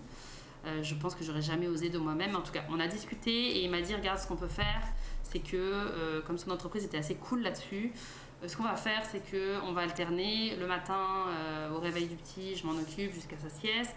Quand je le couche, je, je reprends le travail. Puis quand le petit se lève, tu prends le relais jusqu'au soir. Et le lendemain, on inversé. Ok. Évidemment, quand il avait des meetings importants qui, tombaient au moment où, où lui s'occupait du, du petit, ben, je prenais le relais. Oui, parce sûr. que lui, il travaillait, j'allais pas. Mais quand même, ça, ça m'a beaucoup aidé. Je pense que ça m'a sauvée, en fait. De pas être la seule à m'occuper de notre enfant non-stop. Euh, en fait, c'est ça, cette- ce, ce prolongement du congé maternité qui, qui Oui, puis là, c'était me- vraiment, tu pouvais voilà. pas sortir, tu. Ouais, tu pouvais sortir, mais juste faire un tour de pâté de maison Ouais, et ça. tu t'ennuyais à mourir. ouais, quoi. ça va vite, quoi. Et puis en plus, c'était en mars, c'était dégueu dehors, c'était, il faisait froid, c'était. Puis notre fils avait même pas deux ans. Oui, c'est pas la même chose qu'aujourd'hui. Je me souvenais plus. Quatre euh, ans et demi, peut-être qu'on l'aurait vécu différemment en fait. Ouais. Ça aurait peut-être été tout autre chose. Donc, c'est à ce moment-là que tu crées ton le compte Instagram, le regret maternel? C'est en août 2020. Donc, c'est juste après le Août premier 2020, confinement. ouais. Je, en fait, euh, moi, je suis quelqu'un dans la vie qui n'aime pas ne rien faire. Et pour la petite anecdote, là, euh, quand j'étais malade euh, la semaine dernière, en plein Covid, je... le fait de rester dans mon lit me rendait chèvre parce que je me disais, mais je perds mon temps, c'est pas possible. Sauf que j'étais incapable de rien faire, j'étais Ouais. épuisée, mal de tête, etc. Mais je suis tellement habituée à toujours faire quelque chose que même quand je marche, j'ai des écouteurs dans les oreilles, j'écoute des podcasts, je peux pas vivre Ouais, le moment ouais. présent. Il faut toujours que je fasse mille trucs en même temps. Donc là, ça faisait depuis. Donc notre fils avait repris la garderie fin juin. Et euh, bon, à ce moment-là, de toute façon, au niveau professionnel, il, avait- il se, pou- il se passait rien. Moi, en tout Mm. cas, dans le divertissement, il n'y avait rien du tout. Parce que ça, c'est ta branche, euh, enfin, c'est vraiment ton domaine Bah, de. Pas tant que ça, en fait. Moi, ma branche, c'est plutôt tout ce qui est coordination administrative. Donc, euh, je peux un peu travailler dans n'importe quoi. Mais le divertissement, c'est toujours quelque chose qui m'a attirée. Et donc, le Cirque du Soleil, ça a été c'était pas ma première porte d'entrée, j'avais déjà travaillé chez eux à, contrat avant. Puis bon, là, c'était mon premier job permanent chez eux, mon CDI. Et, et donc, à ce moment-là, voilà, moi, je me disais de toute façon, il faut que je fasse le deuil de, de cette perte d'emploi. On avait la PCE à l'époque, le, programme d'aide euh, aux personnes qui ont perdu leur la boulot à cause de la Covid. Voilà, c'est ça, d'urgence, c'est ça. Et euh, donc, voilà, je me suis dit, je vais un peu prendre soin de moi. Bah, prendre soin de moi, c'est-à-dire euh, juste ne rien faire. Peut-être regarder un peu la télé, profiter du soleil, c'était l'été, aller me balader. C'était effectivement prendre soin de soi. Voilà, c'est ça. J'avais quand même l'impression de ne rien faire. Je me disais, je perds mon temps encore une fois, mais en vrai, avec du recul, je sais que j'ai fait ce qu'il fallait. Et euh, sauf qu'au bout d'un moment, bah, pas que je m'emmerdais, mais je me disais qu'est-ce que je vais bien pouvoir faire qui soit euh, intelligent en fait. Et comme j'étais beaucoup sur Instagram et que justement, bah, je continuais à suivre tous ces comptes euh, de maternité, mais de militantisme aussi, j'avais commencé à un peu plus creuser, de bouche à oreille, de voir des comptes, etc. À un moment donné, je me dis bon bah voilà, j'ai lu ce livre. Est-ce qu'il y a un conte quelque part qui parle de ça en fait? Est-ce qu'il y a un conte qui parle du regret maternel? Est-ce qu'il y a quelque chose? Est-ce qu'Ornadonat elle a créé une page Instagram? Est-ce que non, c'était pas le cas malheureusement. Et euh, je me dis, bah, peut-être que je pourrais créer quelque chose. Mais je me souviens m'être dit en fait que j'étais pas légitime de faire ça. Pourquoi moi? Qu'est-ce qui fait que moi, Astrid, j'ai le droit en fait de faire ça Mais parce que en fait, j'ai jamais vraiment été valorisée dans mes. Bah, j'ai toujours eu un côté créatif, mais que j'ai pas assez exploité en fait. Euh, je crois aussi que ça, je le dis dans le livre, il me semble, je sais plus. Euh, j'ai toujours adoré faire de la photo. Et quand j'étais jeune adulte, je me rappelle dire à ma mère euh, que j'aimerais bien être photographe ou quelque chose comme ça. Et elle, plutôt que de m'encourager en disant euh, ben, tu verras quand tu seras rendu là, mais euh, si tu veux, on peut regarder s'il n'y a pas des cours de photo, elle, elle adorait faire la photo. Donc je pense qu'elle ah m'avait un peu transmis ça, mais c'était l'argentique. Moi, l'argentique m'intéressait pas du tout. C'était le, numérique pour moi, c'était tout nouveau, puis je trouvais que c'était facile. Tu prends ta photo, si t'aimes pas, tu l'effaces. Et elle m'a vite, m'a vite pété ma bulle en me disant non, non, mais tu vas pas faire ça, c'est pas un job payant. Mais en fait, euh, ok, peut-être que c'est comme ça que tu vois ça, mais le fait est qu'elle aurait pu juste dire Ah, ben c'est cool, la photo t'intéresse, on pourrait regarder. Euh, mais non, c'était pas du tout dans son tempérament de s'intéresser à ce que moi je pouvais euh, apprécier ou quoi. Je pense que c'était une certaine pudeur, je sais pas, je saurais jamais le nommer, mais. Donc j'ai toujours été un petit peu arrêtée dans mes élans comme ça. Donc là, de me dire Je vais créer un truc moi, je voyais tout le temps les comptes Instagram en disant bah, les influenceurs, les créateurs de contenu, etc. C'est un autre monde, c'est pas moi. Moi, je suis mhm. juste, je consulte, je, je, je, me nourris de ça. Mais tu consommes, mais voilà, je euh, consomme. Tout. Exactement. Mais euh, à quel moment est-ce que moi, je vais avoir le droit en fait de faire ça? Et je me suis dit bah, qu'il ne tente rien à rien. De toute façon, au pire, je vais me prendre des tomates dans la figure et puis ça va s'arrêter là. Je vais fermer mon compte et puis on passera à autre chose, quoi. Mais euh, je savais pas du tout quelle quelle portée ça allait. Bah, même pas quelle portée en fait. Je savais pas ce que j'allais, ce que j'allais publier. Donc je me suis dit, bah, déjà commençons par le commencement, raconte ton histoire. Puis donc c'est ce que je fais, je raconte mon histoire. Je me rappelle, je m'étais dit, je m'étais fixé comme objectif de faire une publication par jour, ce qui est complètement impossible aujourd'hui. Oui. Enfin, ce qui est impossible sur le long terme, euh, sauf si tu mets juste une phrase en disant commenter en dessous, dire ce que vous pensez là. Mais même, même, là, ça reste. Euh, il faut réfléchir beaucoup. Et donc, en cinq parties, je raconte mon histoire dans les grandes lignes, que je reprends beaucoup dans le livre. Je m'en suis beaucoup inspirée.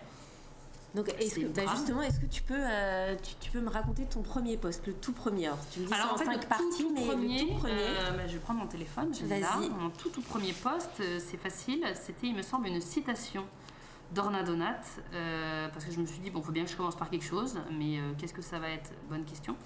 Et comme j'avais beaucoup aimé son livre et que je m'étais dit, bah, je vais je pense qu'à ce moment-là, je me suis dit, je pourrais parler du livre, déjà pour commencer, pour mettre un peu une, base euh, là-dessus. Et la toute première citation, euh, c'est ça, toute première publication, c'est donc le 24 août 2020, jour où j'ouvre mon compte Instagram. J'écris, euh, donc je cite Orna Donat, Aujourd'hui encore, dans notre société nataliste, devenir mère est la raison d'être des femmes. Il est déjà difficile pour les femmes d'exprimer leurs difficultés face à la maternité, mais ce sentiment qu'elles ont, qu'elles ont fait une erreur, que ce n'est pas une dépression postpartum qui s'éternise pendant des années, mais bien une erreur, c'est un vrai tabou. On invite ces mères à se faire soigner car il n'est pas possible d'avouer l'inavouable. On attend des mères qu'elles se sacrifient pour leurs enfants, que ce soit l'élément central de leur vie. Et il est inconcevable pour une mère de parler d'ennui, de ne pas aimer son rôle de mère, de ne pas aimer s'occuper de ses enfants.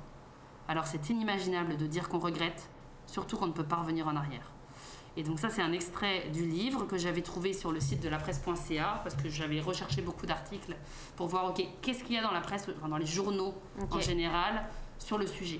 Et en relisant cet extrait qui est aussi dans le livre, je me suis dit, ok, ça, faut, ça va être le point de départ. Et je pense, j'ai même pas, j'ai rien écrit en dessous, j'ai juste mis faites défiler. Donc, euh, donc voilà, et j'ai trois commentaires parce qu'évidemment à l'époque j'avais deux abonnés. Donc euh, je pense que si aujourd'hui peut-être je la repartageais, ça parlerait plus à des, à des gens. Mais, euh, mais ouais, je suis partie de ça, puis après donc j'ai parlé de mon histoire. Ok. Et puis, euh, Mais je pense qu'en fait, le. Excuse-moi, je te, je te coupe deux secondes. Peut-être même plus que le premier post, c'est peut-être même la création. Au moment où tu crées un compte qui s'appelle le regret maternel, est-ce que c'est pas ça qui. Tu sais, tu dis, ah, c'est une première étape, quoi. Je- oui, c'est sûr, c'est une première étape, mais je me rappelle surtout m'être dit, euh, oh là là, comment ça va être accueilli? Et c'est pour ça aussi que je l'ai fait de façon anonyme. J'allais bien parce que évidemment je voulais parler. pas dire. En fait, peut-être qu'à l'époque, je, je voulais juste rester. euh, ne sachant pas comment ça allait être accueilli, c'est ça. Je me suis dit, ne- on va se calmer, hein, faut pas Ouais. mollo. Euh, on, verra, on verra après, mais je pense. Je me suis, je me suis habituée à ne, à ne pas dire qui j'étais, à avoir un nom d'emprunt. Euh, ça m'allait bien, mais c'est vrai qu'au bout d'un moment, j'étais là, bon, j'aimerais bien pouvoir raconter un peu plus de mon quotidien, euh, montrer des photos de Montréal sous la neige, dire où j'habite réellement, parce que je disais je suis au Québec, mais sans dire où. Ah oui, alors c'est ça. Alors, je me oui. souviens que tu avais fait un premier podcast il y a un petit moment. Euh, tout premier podcast que tu as fait, c'était un podcast français. Ouais. Bliss, pour ceux et celles qui connaissent. Et c'était même pas ton vrai nom. Non, c'était Ambre, c'est ça. Ouais. Et à ce moment-là, tu disais que tu habitais à Montréal ou Je disais que c'était j'étais au Québec. juste Je au Québec Montréal. Donc tu étais vraiment en mode euh, je Oui. reste très très Ouais, vague. c'est ça. Et je me souviens que cet enregistrement d'ailleurs me faisait très peur parce que je me suis dit, il y a forcément des gens qui vont reconnaître ma voix. Est-ce que ça a été le cas? Bah, en tout cas, il y a personne qui est Personne qui t'a contacté Non. en disant Hé Astrid, Non. c'est toi qui. Non, non, non, c'est D'accord. Et euh, il y a. Ouais, non, c'est ça. Et juste. Ouais, non, ça a été un autre, un autre podcast plus tard, ma voisine, qui m'a dit, mais il me semble que j'ai. C'est toi vrai. là Et donc là, on a commencé à parler et tout. Ouais, non, c'était assez drôle. Parce que je me dis, eh merde. Bah, eh merde. En fait, non, parce que ça faisait déjà plus de plus d'un an et demi que j'avais mon compte et tout. Mais je me disais, c'est ma voisine, son fils est ami avec le mien. Euh, mais bon, c'était, euh, on a eu des super chouettes discussions. Donc, euh, donc, mais sur le moment, quand tu dis merde, quelqu'un te reconnaît, puis tu sais pas trop si tu as envie que cette personne te reconnaisse Ouais. parce que tu veux Mm. peut-être pas développer, tu es ok pour en parler avec des gens que tu connais pas. Mais dès que C'est du monde ouais. que tu aimes bien, que tu apprécies, tu dis mince, comment les gens vont me percevoir après ça? Mais à date, euh, les personnes que je connais, et surtout là avec la sortie du livre, les retours que j'ai eus de, de connaissances, d'anciens collègues à qui je parler depuis 10 ans sont incroyables. Quoi. Ah, C'est super euh, ça. Ouais, ouais, ça c'est super. C'était la petite parenthèse de après. Parfait. Et euh, ton, tu, tu dis pas à ton mari tout de suite Non. que tu crées ce compte, hein, c'est Non, ça non, non, non, non, et je me sens très mal en fait de le cacher parce que c'est vraiment ça qui se passe. Et je me souviens à l'époque, mon bureau se trouvait dans notre salon. Et donc comme lui travaillait, bon, bah, il était souvent sur son ordi dans, le- dans son bureau, dans, c'est notre bureau maintenant là, puisqu'on a nos deux bureaux à cet endroit-là.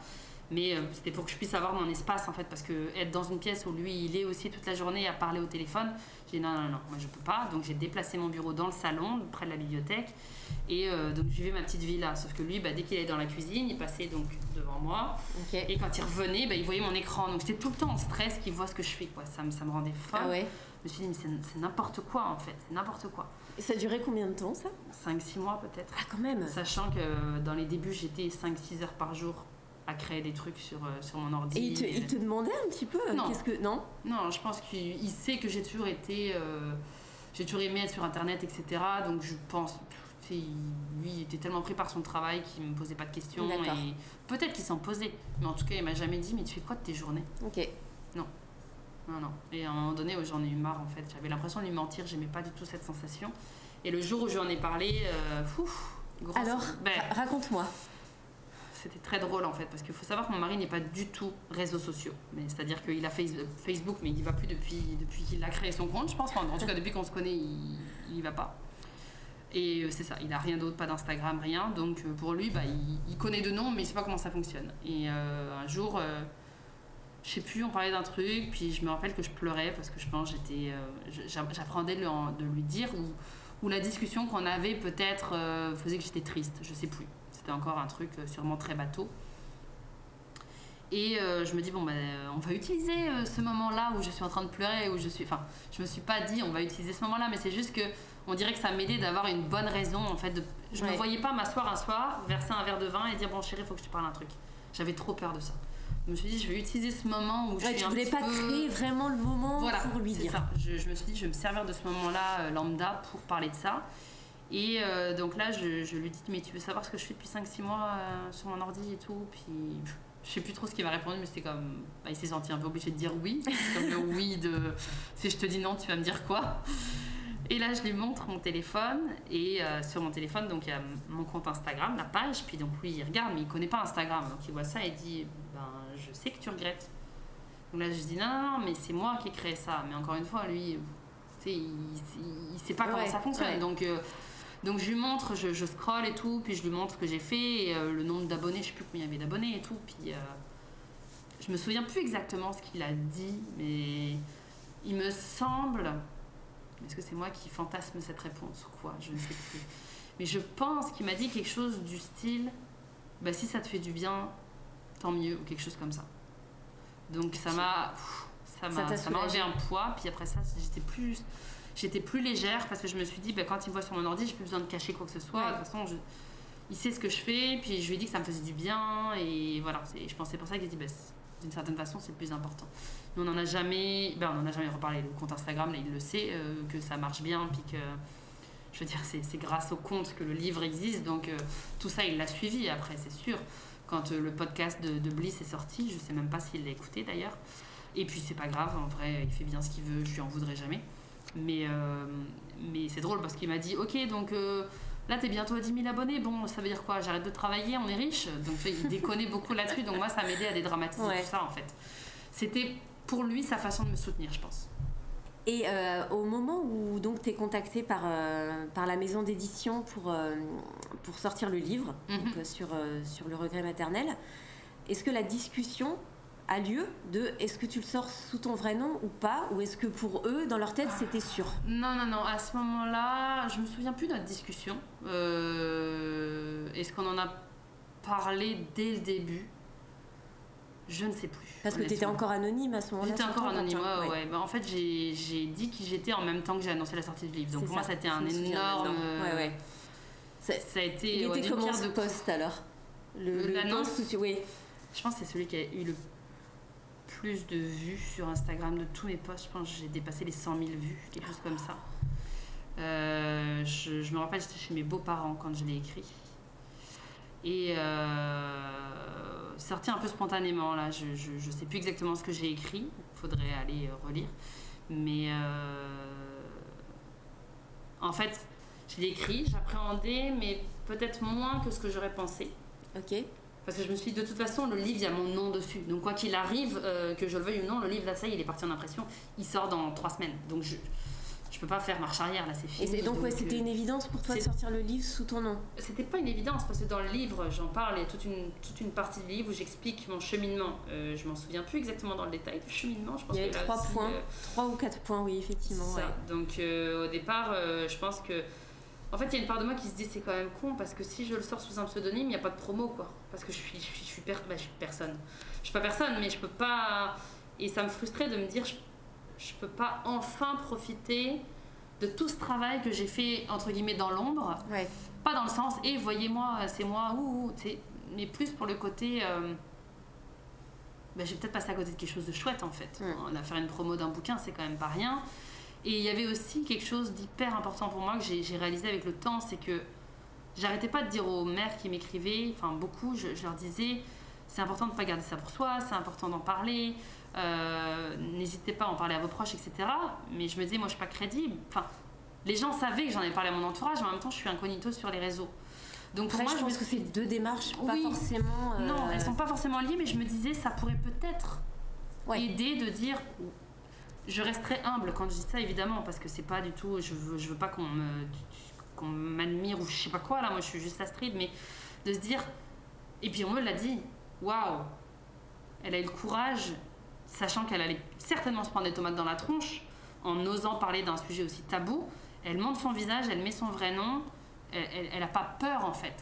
Et je me suis dit peut-être que cette façon d'oser Ouais. pouvait donner du courage, ou en tout cas, encore une fois, ces mères qui se sentent seules, d'oser en parler à leur entourage proche. Ouais. Pas de Mm. crier sur le- tous les toits, mais de se dire, bah, si elle, elle a été capable de faire ça, moi aussi, sûrement que je suis capable, tu d'arriver à donner cette force-là, de se dire, entre guillemets, ça fait très euh, Marvel là, mais rien n'est impossible là, ou en tout cas, je sais pas qui a dit ça, mais en tout cas, tu tu peux tout faire, il euh, n'y aura, y aura pas de, de, de, retour de bâton, ce qui n'est pas forcément complètement vrai, mais moi en tout cas, je me disais, j'en ai marre de toujours me cacher, j'en ai marre de toujours devoir faire attention de qu'est-ce que les gens vont dire si je dis ça, mes parents qui me disaient souvent qu'est-ce que les gens vont penser de nous si tu fais ci, si tu fais ça, j'ai dit stop, ça suffit. Et j'en parlais aussi beaucoup avec ma sœur de tout ça, qui a illustré la couverture du livre, et donc qui est aussi le logo de mon compte Instagram. Et elle me disait, euh, je sais plus comment elle me disait ça, mais en gros c'était, euh, euh, c'est plus le temps de se cacher, quoi, c'est fini. Et donc elle aussi m'a motivée à, elle, me soutenait beaucoup là-dedans et, tu sais, tu dis, t'as, quoi, 35, 36 ans en ce moment-là, puis merde, quoi, enfin, je, je, à un moment donné, est-ce que je peux être qui je suis réellement et pas juste être dans l'ombre de mes parents ou de toujours devoir faire attention à même pas à mon image, mais à c'est quoi l'impact sur eux? C'est comme à un moment donné, stop, laissez-moi respirer, laissez-moi vivre. Et il s'agit de moi là, de personne d'autre. C'est mon ressenti, mon vécu. Et pour moi, c'est important d'en parler. Et c'est important d'en parler à visage découvert. Que ça dérange ou pas, je m'en fous en fait. J'ai décidé que je m'en foutais. Parce que sinon, ben, je serais peut-être encore euh, derrière mon, mon, compte Instagram en incognito sans avoir écrit de livre non plus parce que j'aurais jamais osé en fait. Ouais. Mais ça, ça, a été tout un processus. Et c'est vrai que parfois, j'ai envie de me pincer en me disant, mais attends, mais tu te rends compte de ce que tu as fait quand même? Parce que ça me paraît complètement... Euh, j'ai encore du mal aujourd'hui, en fait, à réaliser que j'ai écrit un livre. Mais parce que c'est hyper étrange. Déjà, je suis pas en France pour voir donc le, retentissement du livre. J'ai aucune idée aujourd'hui de comment ça fonctionne, si ça marche bien, si ça se vend bien, euh, si, si, ça a un réel impact. Je pense de toute façon que ça a un impact, même si c'est pour 10 personnes. Moi, je pars du principe que juste 10 personnes, j'ai déjà gagné beaucoup. Ici, j'ai un peu plus le, sentiment de, de, de, me rendre compte de comment ça passe, mais en même temps, tu sais, moi, je vis ma petite vie avec mon job à temps plein, euh, mon petit mon, train-train quotidien, donc je, je, on dirait que j'ai une image très marrante qui me vient en tête. J'ai l'impression que ça, ça fait très euh, Superman. T'es, le, le, je sais même pas comment il s'appelle, Superman dans la vraie Clark Kent. Clark Kent, merci, j'ai dit pas du tout. J'inverse. Clark Kent avec ses petites lunettes et tout, qui fait son petit boulot de, de bureau ou je sais pas quoi, et puis après, euh, qui fait autre chose la nuit. Bah, là, ça me donne un peu cette impression de moi, j'ai ma petite vie, mon petit quotidien. Et à côté de ça, j'ai écrit un bouquin, ça a un retentissement euh, plus ou moins important suivant où on est. Euh, j'ai une personne récemment qui m'écrit en me disant qu'elle aimerait beaucoup traduire mon livre en arabe. J'étais là, pardon. Oh, waouh Waouh euh, Contacte ma maison d'édition, c'est pas moi qui, fait, euh, qui peut te donner cette autorisation parce que les droits, c'est eux. Mais tu vois, enfin, on dirait que j'ai du mal à réaliser tout ce que ça engendrait en fait. Parce que pour moi, je suis juste Astrid, 36, bientôt 37 ans, avec sa petite vie tranquille à Montréal depuis 14 ans, tu vois. Donc, je on dirait qu'il y a une part de moi qui ne veut pas se rendre compte de ça pour se préserver. Parce que c'est trop, en fait. C'est, je me suis toujours vue comme juste une personne lambda qui a une vie lambda, et c'est toujours le cas d'ailleurs. Mais encore une fois, je pense que c'est toujours ce syndrome de l'imposteur, et en même temps, cette, ce refus qui n'est pas vraiment un refus, mais de. Je, je, je n'arrive pas à accepter qu'on puisse me remercier pour quelque chose. Comme si J'étais jamais habituée plus jeune à ce qu'on m'encourage ou qu'on me félicite pour des bonnes réussites. Et donc là, je prends évidemment hein, les, personnes qui m'écrivent et qui me disent merci pour ce que tu fais, euh, euh, tu m'as beaucoup aidé, grâce à toi j'ai commencé une thérapie, etc. Bien sûr, je le prends, puis ça me nourrit et ça, ça m'aide à reprendre confiance en moi, ça m'aide à avoir une meilleure estime de moi. Il y a quand même encore une part de moi qui a du mal à réaliser tout, tout ce que j'ai pu faire, l'impact que ça a eu sur beaucoup de mères. Et, cette compréhension-là de, gens aussi qui avaient aucune idée de ce que c'était que le regret maternel et qui aujourd'hui me soutiennent et, sont très présents et présentes. Et, donc je me dis c'est quand même dingue, mais je pense que c'est ça. C'est ce fameux aussi syndrome de l'imposteur de se dire je mérite pas tout ça. Mais je suis personne moi pour ça. Tu, parles beaucoup de, dans ton livre aussi de, enfin beaucoup. Peut-être que j'extrapole, mais tu parles en tout cas de, ton enfance et puis de, du rôle que ton enfance, ton éducation a sur euh, ce fameux regret maternel Ouais, ouais, je pense vraiment que ben, c'est comme ça que je le, je, je, le définis en partie. C'est que j'ai jamais eu l'impression, après c'est mon ressenti, peut-être que mes parents diraient pas la même chose, mais j'ai jamais eu l'impression d'être considérée comme une personne à part entière. J'étais leur enfant, point. Donc je faisais comme ils avaient décidé que je faisais. Et si ça me filait pas droit, ben il y avait il y avait des représailles. enfin, le mot est fort, mais c'est ça. C'est tu t'écoutes et puis c'est comme ça. Et puis si tu fais pas ça, ben, tu as une baffe, tu as une fessée, tu as une. Enfin, mes parents n'étaient pas maltraitants au sens propre du terme, mais ils utilisaient évidemment euh, les, les, fessées, les, les, les, fameuses violences éducatives ordinaires de notre époque, euh, en tout cas de cette génération-là, qui, n'étaient pas euh, remises en question. Voilà, mais qui sont maintenant avec le prisme actuel considérées comme exactement. Des, des, maltraitances, tout à fait. Mais moi, à l'époque, j'ai jamais vu ça comme ça, mais en effet, et puis il y a une part de moi qui les, qui les excuse en me disant, ben, ils ont fait avec les moyens du bord, mhm. ils ont fait ce qu'ils ont sûrement eu aussi enfin vécu plus jeune. Mais en même temps, parfois je me dis c'est fou quand même de se dire en tant que parent de pas remettre en question ces façons de faire. Mais bon, j'étais pas dans leur tête. Aujourd'hui, c'est plus possible de, de, de, parler de ça. Mon père est trop vieux pour ça. Ma mère n'est plus là. Donc forcément, je ne peux pas creuser tout ça. C'est dommage parce que j'aurais aimé pouvoir comprendre. Peut-être qu'il y aurait des choses qui m'auraient aidé à faire la paix avec tout ça. Mais en effet, euh, quand je vois mon fils péter des câbles, ce qui est tout à fait normal à son âge, hein, même si c'est extrêmement casse-pied, euh, j'arrive à, comprendre que c'est normal. Moi, ça me rappelle ma propre enfance où je pétais des plombs, mais que les seules réactions, c'était bah, tu vas arrêter de, de, piquer des colères et une barre, et puis tu vas dans ta chambre. Donc, forcément, moi, j'y vais avec la peur de me faire, euh, de me faire taper, en fait. C'est ça, on n'a pas. Et je veux pas ça pour mon On n'avait pas les notions de, de, de neuro, euh, neurodéveloppement. Exactement. De, euh, moi, j'ai plus forcément les termes, mais. Oui, les neurosciences. voilà, les neurosciences, le, cerveau de l'enfant qui est encore pas assez mature pour gérer ses émotions. Voilà. Donc, j'avais pas cet accompagnement que, justement, moi, je veux donner à mon enfant. De. Évidemment que j'y arrive pas toujours, hein, mais parce que je suis clairement pas parfaite, puis personne ne l'est mais euh, d'accompagner ton enfant quand il pète un plomb. Et, les rares fois où ça arrive, et je dis rare, mais aujourd'hui c'est de plus en plus, c'est. Ça me frappe et je me dis, waouh, tu peux être fier de toi en fait. Parce qu'il y a une époque, j'étais incapable, mais incapable de gérer ça. J'avais l'impression, puis c'est encore le cas aujourd'hui parfois, je deviens la petite Astrid, 4 ans et demi, âge de mon fils. Je switch. En fait, mon cerveau n'est plus un cerveau adulte il euh, y a comme tous les warnings, toutes les lumières rouges de il y a un danger, puis là je pète un plomb. Et j'arrive pas à juste euh, remettre la switch euh, comme il faut, genre en mode adulte. Tout va bien, ton enfant pète un câble, ce n'est pas grave. Je suis incapable, ben, je suis incapable plus aujourd'hui. Et donc j'ai des exemples comme ça de, de, notre fils qui pète un plomb, il est fatigué, la journée a été longue, peu importe, enfin tu, tu, tu, te rends bien compte, et il est sous la douche, il veut rien savoir de se doucher, il hurle qu'il veut que ce soit son père, sauf que moi je suis déjà sous la douche avec lui. Donc je lui dis, regarde, ça va, ça va être rapide, on se douche. Et puis là, en fait, ma façon de me préserver et de le protéger. Parce qu'évidemment, moi, quand je pète un plomb, j'hurle. Et quand je hurle, je sais que lui, ben, ça lui fait pas du bien. Donc pour éviter tout ça, on dirait que j'ai une déconnexion. Je, je mets une sorte de, de barrière émotionnelle entre lui et moi. Et c'est comme si dans ma tête, il y avait un truc qui se répétait de tout va bien. Tout va bien. Il pète un plomb, puis c'est correct. C'est pas grave, continue de le laver. Comme s'il y avait une petite voix qui m'auto-rassurait de il n'y a pas mort d'homme, il est fatigué, comme si je, je, je m'auto-raisonnais en fait, en disant ben là, il, ouais, il gros meltdown, puis ça va finir par passer. Mais il y a des fois où ma patience, j'ai beau me le répéter, je peux plus. Je peux plus en fait. Mais je le sais qu'il y a deux ans, j'étais incapable de faire ça. Aujourd'hui, j'y arrive beaucoup mieux. Donc c'est. Mais c'est ça, je tends vers le Voilà, exactement. C'est ça. Et je me dis, ben oui, je suis pas parfaite, mais, mais en même temps, j'ai mon mari à côté qui sait comment je fonctionne que grâce à la thérapie à deux, bah, il comprend un peu mieux comment je marche. Parce que c'est ça aussi. Il y a ta thérapie et puis vous faites aussi, je sais pas si vous la faites encore, oui, oui, une thérapie une à deux semaines, depuis janvier et euh, ça nous a énormément rapprochés, énormément soudés en fait. en tant que euh, couple, en tant que famille, en tant que famille, ouais. Mais surtout en, tant que couple, tu vois là, depuis depuis un an, je te dirais que des grosses engueulades, on en a peut-être eu une. Alors, qu'avant, c'était beaucoup plus souvent des prises de bec pour tout et rien.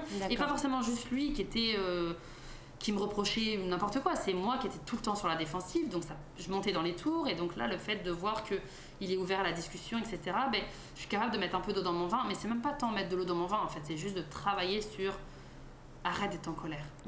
Arrête d'être tout le temps en colère après la terre entière parce que on t'a. En fait, c'est ça qui est terrible, c'est que je me rends compte que quand quelqu'un n'est pas du même avis que moi, alors qu'il a tout à fait le droit de ne pas être du même avis que moi, hein, on est tous différents, je le prends comme une attaque et j'ai l'impression, en fait, de redevenir une enfant face à un adulte qui me dit, en gros, euh, tais-toi, tu dis de la merde.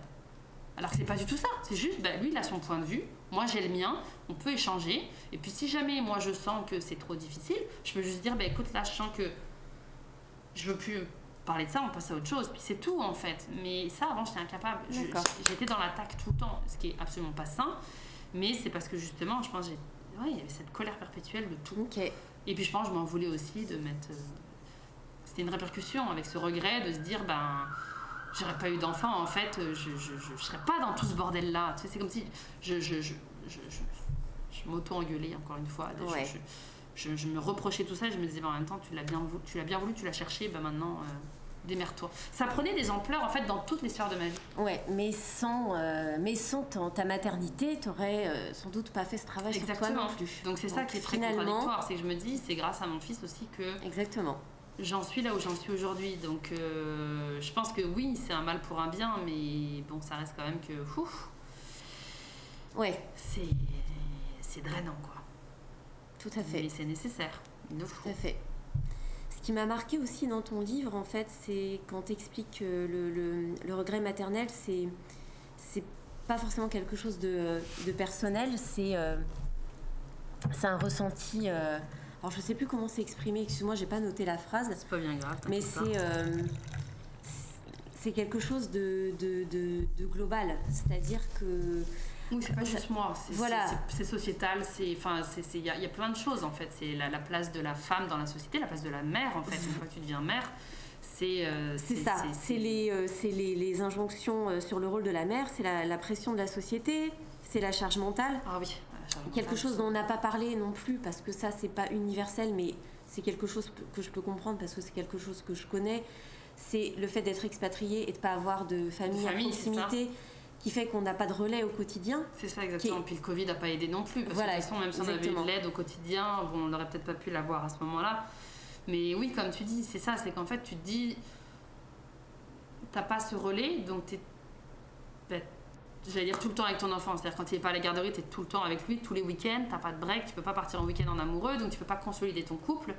Euh, les repas, tu les fais un peu à l'arrache le soir parce que ben, le tunnel du soir, enfin, c'est toutes ces choses-là qui fait que tu es un peu en pilote automatique, puis tu te dis, ben, en fait, si on avait euh, ces petits moments de répit, ces petits moments pour souffler, on reprendrait un peu notre rôle de parent avec un nouveau souffle, et puis euh, on arriverait sûrement mieux. Ça veut pas dire que ça enlèverait toutes les difficultés, mais on, rechargerait nos batteries, on, passerait des moments à deux en tant qu'adulte, en tant que couple. euh, que ce soit juste un ciné l'après-midi ou, ou un spa ou j'en sais rien, mais de se retrouver un peu entre guillemets comme avant pour euh, même faire le point en fait. C'est juste parce qu'à la maison, je dis pas qu'on peut pas le faire, mais quand tu es à la maison, c'est pas la même chose en fait. Oui, bien sûr que le soir, toi, genre hier soir, je me suis dit bon, bah, je suis fatiguée, je vais pas me coucher tard, je vais prendre mon roman, je vais le lire, puis mon chum était dans le canapé, il regardait une série sur son iPad et je dis bah, viens dans le lit avec moi en fait. Parce que souvent le soir, et puis ça nous va très bien, on est chacun dans notre coin. On, fait nos petites affaires. Moi parfois, bon, en ce moment, euh, Instagram, je, malheureusement, je, je publie beaucoup moins parce qu'avec la promo du livre, mes Ouais. 40 heures par semaine de travail, je, je- j'ai pas le cerveau pour ça, mais j'ai très envie, j'espère en janvier pouvoir reprendre un, un petit peu plus euh, euh, régulièrement. Mais, euh, mais là, je lui dis, bah, regarde, ok, t'es pas sur l'ordi ou quoi, viens, comme ça on est ensemble, même si on est chacun à faire notre truc dans notre lit, bah, on est ensemble en fait. Mais, Et mais oui, c'est pas fois, la la proximité physique euh, C'est ça. aide. C'est ça exactement. Donc, euh, donc ça c'est hyper important. Puis là avec les vacances de, de Noël, bon bah, la garderie va être ouverte à certaines dates. Ben, on, va, on va mettre notre fils. Puis nous on va prendre le temps pour nous, Bien sûr. sans aucune culpabilité parce qu'on en a besoin en fait. C'est- C'est c'est- c'est extrêmement nécessaire. On n'a pas de famille qui vient à Noël. On n'a pas de donc euh, bah, les, les trois jours où nous on sera en vacances et que la garderie sera ouverte, ben, notre fils il va y aller. Puis de toute façon là, ça fait 10 jours qu'il est à la maison à cause du Covid. Donc de toute façon il va être bien content de retrouver un, Ouais, rythme, des copains, euh, en tout cas les quelques copains qui seront là, euh, et copines, et ça, ça va être très bien, tout le monde va être content en fait. Donc, euh, donc ça c'est- un autre répit qu'on a, mais, euh, mais ouais, on, on prend tout ce qu'on peut en fait. Ok. Je pense qu'on va être pas loin de conclure. Ben, Euh, C'est toi qui me dis. Ouais, c'est. Je pense qu'on pourrait parler pendant. Ah ben oui. pendant encore pense, des oui, heures. C'est vrai. Euh, il y avait peut-être euh, une, ou deux, une ou deux petites choses euh, que je voulais te demander avant de, avant de conclure, justement. Euh, je, je sais que c'est pas forcément quelque chose que, que tu aimes aborder, euh, ou en tout cas une question euh, que tu aimes qu'on te pose, mais si jamais, si jamais il n'y avait pas toutes ces injonctions, si jamais il n'y avait pas la pression de la société, si jamais, euh, je sais pas, si jamais tu vivais sur une île déserte avec ton chum et ton fils, est-ce que tu penses que cette notion de regret maternel, elle serait aussi présente Bah, c'est dur parce que ça reste encore toujours mon bagage personnel, comment j'ai vécu ma, mon enfance. C'est vrai. Euh, une île déserte toute seule avec mon chum et mon fils, ça veut dire qu'on n'aurait aucun relais. Donc, enfin, tu vois, mais je comprends ce que tu veux dire. Je, honnêtement, c'est hyper dur de répondre à cette question parce que. Et je- le savais aussi en te la posant, bien voilà, sûr, Je sais pas ce que ça donnerait. Euh, parce que souvent on me dit, ouais, mais la charge mentale. Parce que ce qui revient énormément dans les discussions que j'ai avec des mamans qui viennent me parler, il faut que j'arrête de dire maman parce que ça fait trop mielleux. Les mères qui viennent me, parler me disent s'il n'y avait pas toute cette charge mentale, je pense pas que je regretterais. Parce que c'est clair que ça, c'est une énorme claque. Déjà, bon, la charge mentale dans un couple sans enfant, euh, penser à faire des lessives, à racheter de la lessive, penser à racheter du papier toilette parce qu'il en reste plus qu'un rouleau, puis que ton mec, il va absolument pas se rendre compte que c'est le dernier rouleau. Dans les faits, bon, euh, t'as pas fait une lessive, c'est pas très grave. Alors, bon, d'accord, je suis ok qu'aujourd'hui, si on n'a pas fait une lessive à temps, bah, je vais remettre le même t-shirt à mon fils et le même pantalon. Mais quand t'as un tout petit bébé avec des, avec des bavoirs, des machins, des trucs que tu changes 15 fois parce qu'il s'est vomi dessus, c'est plus compliqué. Ouais. Puis t'es- beaucoup plus fragile et t'as moins ce recul, t'as moins cette prise de, de conscience que c'est pas grave. Donc t'es plus dans le stress. Enfin bref, il y a plein de choses qui font que t'as pas ce lâcher prise là Ouais. et c'est normal. Euh, donc dans un couple pas d'enfant, ben euh, t'as pas fait de course, tu vas te commander de la bouffe, une pizza, peu importe, ou tu vas, tu vas aller au, au supermarché à côté à 9h t'acheter un truc en speed, c'est pas grave. Mais ton enfant, là, tu peux pas juste dire ben, mange un œuf dans le frigo puis Ouais, démerde-toi. Donc c'est c'est toujours ça en fait, et c'est souvent ça qui revient, c'est que c'est les mères principalement qui pensent à tout. Et ça c'est insupportable. Et là, en pleine période de Noël, les cadeaux, les lutins, les machins, les trucs, moi j'ai dit c'est mort en fait, il n'y a pas de lutin chez moi, j'ai pas le temps pour ça, et j'ai absolument aucune idée, et puis ça va me tomber euh, dans le coin de la figure en fait, c'est moi qui dois m'en occuper, et j'ai pas envie. Mhm. Bon, mon mec est pas du tout dans ce délire là, donc tant mieux, mais les cadeaux de Noël et tout, de penser faire le sapin, si j'avais pas sorti le sapin, il serait peut-être pas fait en fait. Ouais. Il n'y en aurait peut-être pas du tout, parce que mon mec m'aurait dit, moi sapin ou pas, je m'en fous, et je suis d'accord, moi aussi. Mais la magie de Noël pour ton enfant, tu Mhm. peux pas juste. On n'aurait peut-être pas fait de sapin si on était que tous les deux en fait, la flemme. Moi je m'en fous. Mais pour mon fils, je me dis, qu'est-ce que je lui laisse comme souvenir? Et puis en même temps, c'est cool de partager ça ensemble, de, de le faire. Donc c'est toutes ces petites choses-là. Et euh, évidemment, la charge mentale dans mon couple aujourd'hui, elle est beaucoup mieux répartie. Je te dirais que là, avec la promo du livre, etc., mon, mon mari a fait beaucoup plus, a pensé, a fait beaucoup plus. Ah, Est-ce qu'il a pensé à beaucoup plus de choses que moi? Je sais pas, mais en tout cas suffisamment pour que moi je puisse souffler et être moins sur le qui-vive, etc. Est-ce ça, que justement c'est une place que tu lui as laissée ah bah de toute façon, euh, on a euh, tapé du, enfin j'ai tapé du poing sur la table à un moment Voilà. donné en disant que c'était plus possible quoi. Et puis la thérapie a aidé aussi, donc euh, ça s'est fait progressivement. Je pourrais pas dire à quel moment il y a eu une bascule, mais sur les deux dernières années, évidemment qu'il y a eu une énorme évolution. Et c'est aussi tout ça qui m'a aidé à reprendre le travail sereinement parce que j'appréhendais énormément de me dire ok là je retourne, je passe de rien du tout pendant deux ans et demi à 40 heures par semaine. Euh, avec la gestion de la bouffe, le machin, les trucs, le petit. euh, et là, en fait, euh, on est tellement devenu plus une équipe que juste deux parents qui élèvent leur enfant. C'est deux parents qui ont chacun limite, limite comme si on était séparés, quoi. Pendant un temps, c'était limite ça qui, enfin, en tout cas, c'est l'impression que j'avais.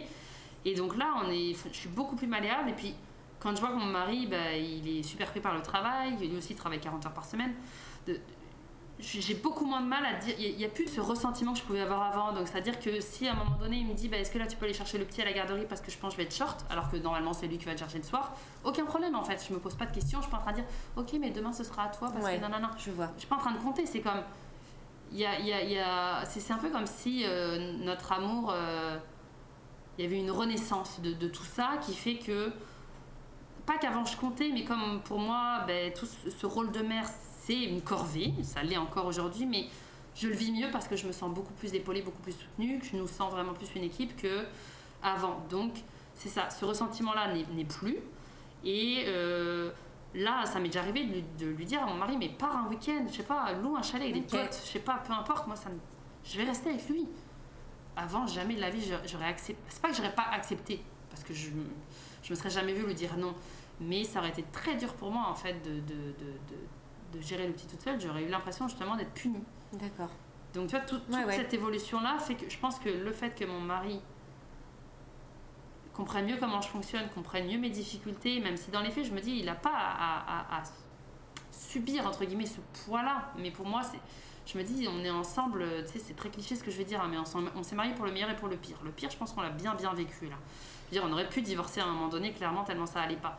Donc là, de voir à quel point on a réussi à reprendre tout ça en main et, à, retravailler ensemble un peu sans s'en rendre compte, moi je me dis c'est merveilleux quoi. Et ça aide à ce que je vive mieux ma maternité quand tu te sens plus comprise, plus épaulée. Euh, que le relais entre nous il est beaucoup plus existant qu'avant. Mhm. Bah, juste ça, en fait, déjà, ça aide à mieux vivre avec ce sentiment de regret. Parce que sans ça, je pense que je serais beaucoup plus fâchée, beaucoup plus énervée, beaucoup plus, de la rage, en fait, en moi, d'un ras-le-bol général de mais putain, mais qu'est-ce que j'ai fait? Donc, tu, te diriges vers plus de, sérénité euh, au quotidien. Ça reste quand même euh, que ça me fait suer, surtout là, tu vois, là, les 10 jours à travailler euh, avec un enfant à la maison parce qu'il est positif et que tu peux pas le mettre à la garderie, mon Dieu, ce que c'est lourd, quoi. Mais euh, notre, notre télé a été sa meilleure amie pendant les 10 jours et je m'en fous en fait. c'est pas grave. De toute façon, t'as pas le choix. Donc, euh, je veux dire, le laisser jouer dans sa chambre, ça va une heure, mais déjà une heure c'est génial. Mais euh, voilà, tu, tu, fais avec les moyens du bord et puis on s'en fout en fait. On sait que ça a été temporaire, puis il va reprendre la garderie et ça va bien aller. Mais, mais ouais, c'est, c'est ça qui est fatigant parfois de se dire que mon Dieu, ce que j'aimerais avoir cette compréhension là de ce que j'ai aujourd'hui quand il a 4 ans et demi, quand il avait 3 mois, tu vois. Mais sauf que ton cerveau, il mais c'est évolue tellement c'est ça. Ouais. C'est un cheminement qui doit être fait et qui se fait. puis. Euh, c'est ça. Donc c'est compliqué, mais bon, au moins euh, on va vers le mieux. La mère que j'étais il y a deux ans, c'est plus du tout la même que celle que je suis aujourd'hui. Ce qui est déjà très bien. C'est l'inverse, la mère que je suis aujourd'hui. et je suis fatiguée. On est un peu, ce que j'allais dire, on est un petit peu fatigué. Il faut dire qu'on enregistre le soir là quand même. Mais voilà, donc, euh, donc voilà, je me dis que la mère que je serai dans un an sera encore meilleure, je pense, que celle que je suis aujourd'hui. Et en tout cas, je, je, je c'est pas que je me donne des objectifs, mais je le sais parce qu'on fait tellement un travail sur nous, oui, tellement un travail sur moi. Enfin, il y a tout. Je, je vois pas aujourd'hui ce que je peux faire de plus que ce que je fais déjà pour notre famille et ce qu'on fait en fait pour notre famille. Donc, euh, donc juste ça, déjà, c'est merveilleux. Mais oui, c'est drainant. Et ça a un coût physique et monétaire. Mais, euh, mais c'est hyper important. Quoi. Parfait. Euh, pour conclure, je voulais juste avoir un petit peu ton, ton ressenti justement sur, bah sur comment tu pensais aborder le sujet euh, un jour avec ton fils, puisque maintenant tu as un livre avec ton nom sur ce fameux regret maternel. Euh, comment tu penses aborder le sujet avec lui? Est-ce que tu penses que le sujet sera abordé de manière différente à 6 ans, 10 ans, 14 ans, 20 ans Est-ce que tu penses que. Est-ce que tu as déjà anticipé euh? Non, je pense que ça sert à rien d'anticiper. À un moment donné, j'ai dû me projeter, mais je pense que ça sert à rien parce que je sais pas comment notre relation va, elle va évoluer avec mon fils. Évidemment, moi, mon objectif, c'est qu'elle évolue euh, comme, comme c'est aujourd'hui, c'est-à-dire que ce soit, ce soit beau, ce soit. On n'est pas fusionnel, pas à ce point, mais quand même, je, je vois comment mon fils me regarde, comment mon fils me dit qu'il m'aime, il me dit T'es la meilleure et tout. Donc, tu vois tu dis, tu fais une belle job. C'est ça, je le sais. Puis on, fait une belle job avec mon mec, ça c'est certain. Je, vois, moi à 4 ans et demi, j'étais incapable de nommer mes émotions. Là, quand parfois il pète un plan et qu'il me dit laisse-moi me calmer tout seul, je suis comme ok, il a compris qu'il est en colère. Mais c'est parce que voilà, c'est un travail constant, euh, fatigant, là, comme je le dis depuis tout à l'heure, mais ça paye. Donc, mm. je, il y a une part de moi qui est assez sûre je le souhaite du fond de mon cœur, que mon fils va comprendre que c'est pas lui que je regrette et que ça n'a rien à voir avec l'amour qu'on lui porte. Enfin, que je lui porte, parce que bon, mon mari, évidemment, lui ne, ressent pas ça. Mais je pense qu'il va être assez intelligent pour voir que ça n'a rien à voir avec l'amour que, je lui porte, parce que il le verrait. Oui, bien sûr a des moments on se fâche, et puis il y a encore pas très longtemps, je me suis vraiment énervée et, et, j'ai vu un peu de la peur dans ses yeux. Je me suis dit, ah non, non, non, non, non, c'est pas vrai, c'est pas vrai que ça je, je refuse mhm. ça. Parce que moi, c'était ça, j'avais de la peur dans mes yeux quand mes parents s'énervaient. Et parce que j'étais épuisée, j'en avais marre, il écoutait rien, enfin bref, c'était la fin de la journée.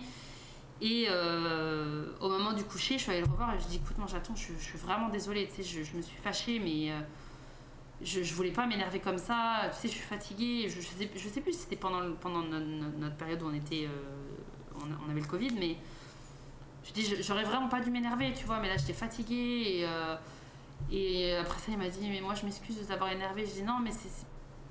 Mais tu vois, on est capable de parler et il a que 4 ans et demi, tu vois. Je pense qu'il il ressent assez la confiance pour dire ce qu'il ressent.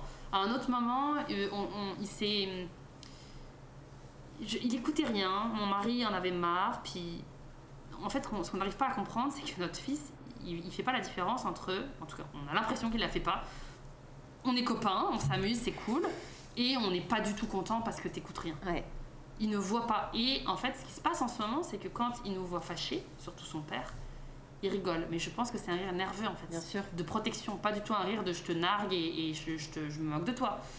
Et en fait, mon mec lui a dit un jour euh, en gros, euh, tu crois que c'est drôle, arrête de rigoler, etc. Et depuis, en fait, il a le réflexe de mettre sa main dans sa bouche. Donc tu sens qu'il veut pas rire, mais c'est plus fort que lui. Et il a dit à son père il y a pas longtemps, mais papa, en fait, je pense que je suis brisée. Quand, quand je suis, attends, comment est-ce qu'il a dit ça? Quand je suis en colère, euh, ah, je sais plus comment il a dit ça, mais en gros, et je me suis dit, mais c'est fou en fait, parce qu'il a assez confiance en nous pour nous dire ce qu'il ressent. Puis donc évidemment, mon mari lui a tout de suite dit, mais non, non, mon chéri, t'es pas brisé. Mais le fait qu'il nous ouvre cette porte-là, je me suis dit, waouh, en fait. Tu vois, donc c'est ça, c'est. En gros, il a inversé, le quand il doit être en colère, il se marre, et quand, il, quand il se marre, il doit être en mm. colère ou je sais pas quoi. Et qu'il ait cette pensée-là, à 4 ans et demi, cette réflexion-là, je me suis dit, waouh. Donc même là, nous, ça nous a appris quelque chose, puis on s'est dit, ben, la prochaine fois, si. S'il nous ouvre une porte comme ça, plutôt que de tout de suite le rassurer, te dire mais qu'est-ce qui te fait penser ça? Pourquoi tu penses ça? Tu sais, d'aller creuser un peu plus. Puis ça, on en a parlé en thérapie aussi. Et, euh, Enfin, tu vois, donc tout ça pour dire que pour en revenir à ta question initiale, je pense vraiment que, en tout cas, j'ai grand espoir, et je le souhaite profondément, que oui, peut-être qu'il va mal le prendre, c'est possible. Peut-être qu'il va pas comprendre tout de suite. Peut-être qu'il va s'arrêter au titre et qu'il va faire un lien trop rapide. Mais j'ai assez confiance en, moi et en mon mari, qu'on soit encore ensemble ou pas, parce que ben, on ne sait pas de quoi demain est fait, mais on touche, du bois pour que on reste ensemble toute notre vie, parce que c'est un peu mon objectif quand même. Mais imaginons, j'ai assez confiance aussi en mon mari pour qu'il le rassure en disant Mais non, non, mais c'est absolument pas une histoire d'amour, là, c'est ça n'a rien à voir avec toi, ce n'est pas toi le, point central, même si bien sûr que sans sa naissance, je ne ressentirais pas tout ça, mais c'est pas de sa faute. C'est moi qui enfin c'est nous, mais c'est moi qui ai décidé qu'il entre dans notre vie. C'est pas lui, il n'a rien à voir avec, avec, avec tout ça, c'est pas, pas de sa faute. Bien sûr. Il a rien demandé. Donc, il n'a rien à voir avec ça, même si oui, il est le sujet de tout ça, mais c'est pas lui le responsable. Ouais. C'est tout ça, c'est juste moi et uniquement moi et comment je ressens les choses et comment je vis avec. Évidemment que oui, sa naissance fait que il y a tout ça, mais il n'y est pour rien. Donc je pense être relativement capable de lui expliquer. Puis j'imagine bien que quand il, s'il choisit de lire le livre, s'il si, a envie, s'il est intrigué, j'ose espérer qu'il va bien comprendre la différence parce que je pense, dis-moi si je me trompe, mais quand même que je l'explique suffisamment bien que c'est pas lui en tant que personne, euh, ni en tant que. c'est pas tu lui. Mets, euh, tu mets un point d'honneur dans le livre à euh, bien rappeler que ce n'est ni une question d'amour, ni une question de, désir. De... Non, non, c'est ça. Non, c'est, ce sont deux Il choses. était désiré. Complètement... ah oui, oui, ça, on le voulait et quand on a vu le test positif, on était super ému et tout. Donc ça n'a rien à voir avec le désir, c'est juste un peu cette déconvenue de se dire mais mon Dieu, je savais pas que être mère, ça allait être si difficile pour moi. C'est comme de, quand on me dit ah, tu regrettes ta vie d'avant. Non, ma vie d'avant, elle était très pépère. Pas, je regrette le choix que j'ai fait, pas ma vie d'avant. Alors évidemment que ça implique de retourner dans le temps quand tu n'avais pas d'enfant, donc ta vie d'avant. Mais c'est pas le sujet, c'est pas le point central. Le point central, c'est je regrette mon choix, je regrette ce rôle de mère. Avoir su, je n'aurais pas eu d'enfant. si on m'offrait une autre vie, si j'avais le droit à une deuxième vie, dans cette vie-là, j'aurais pas d'enfant. C'est juste ça en fait. C'est pas.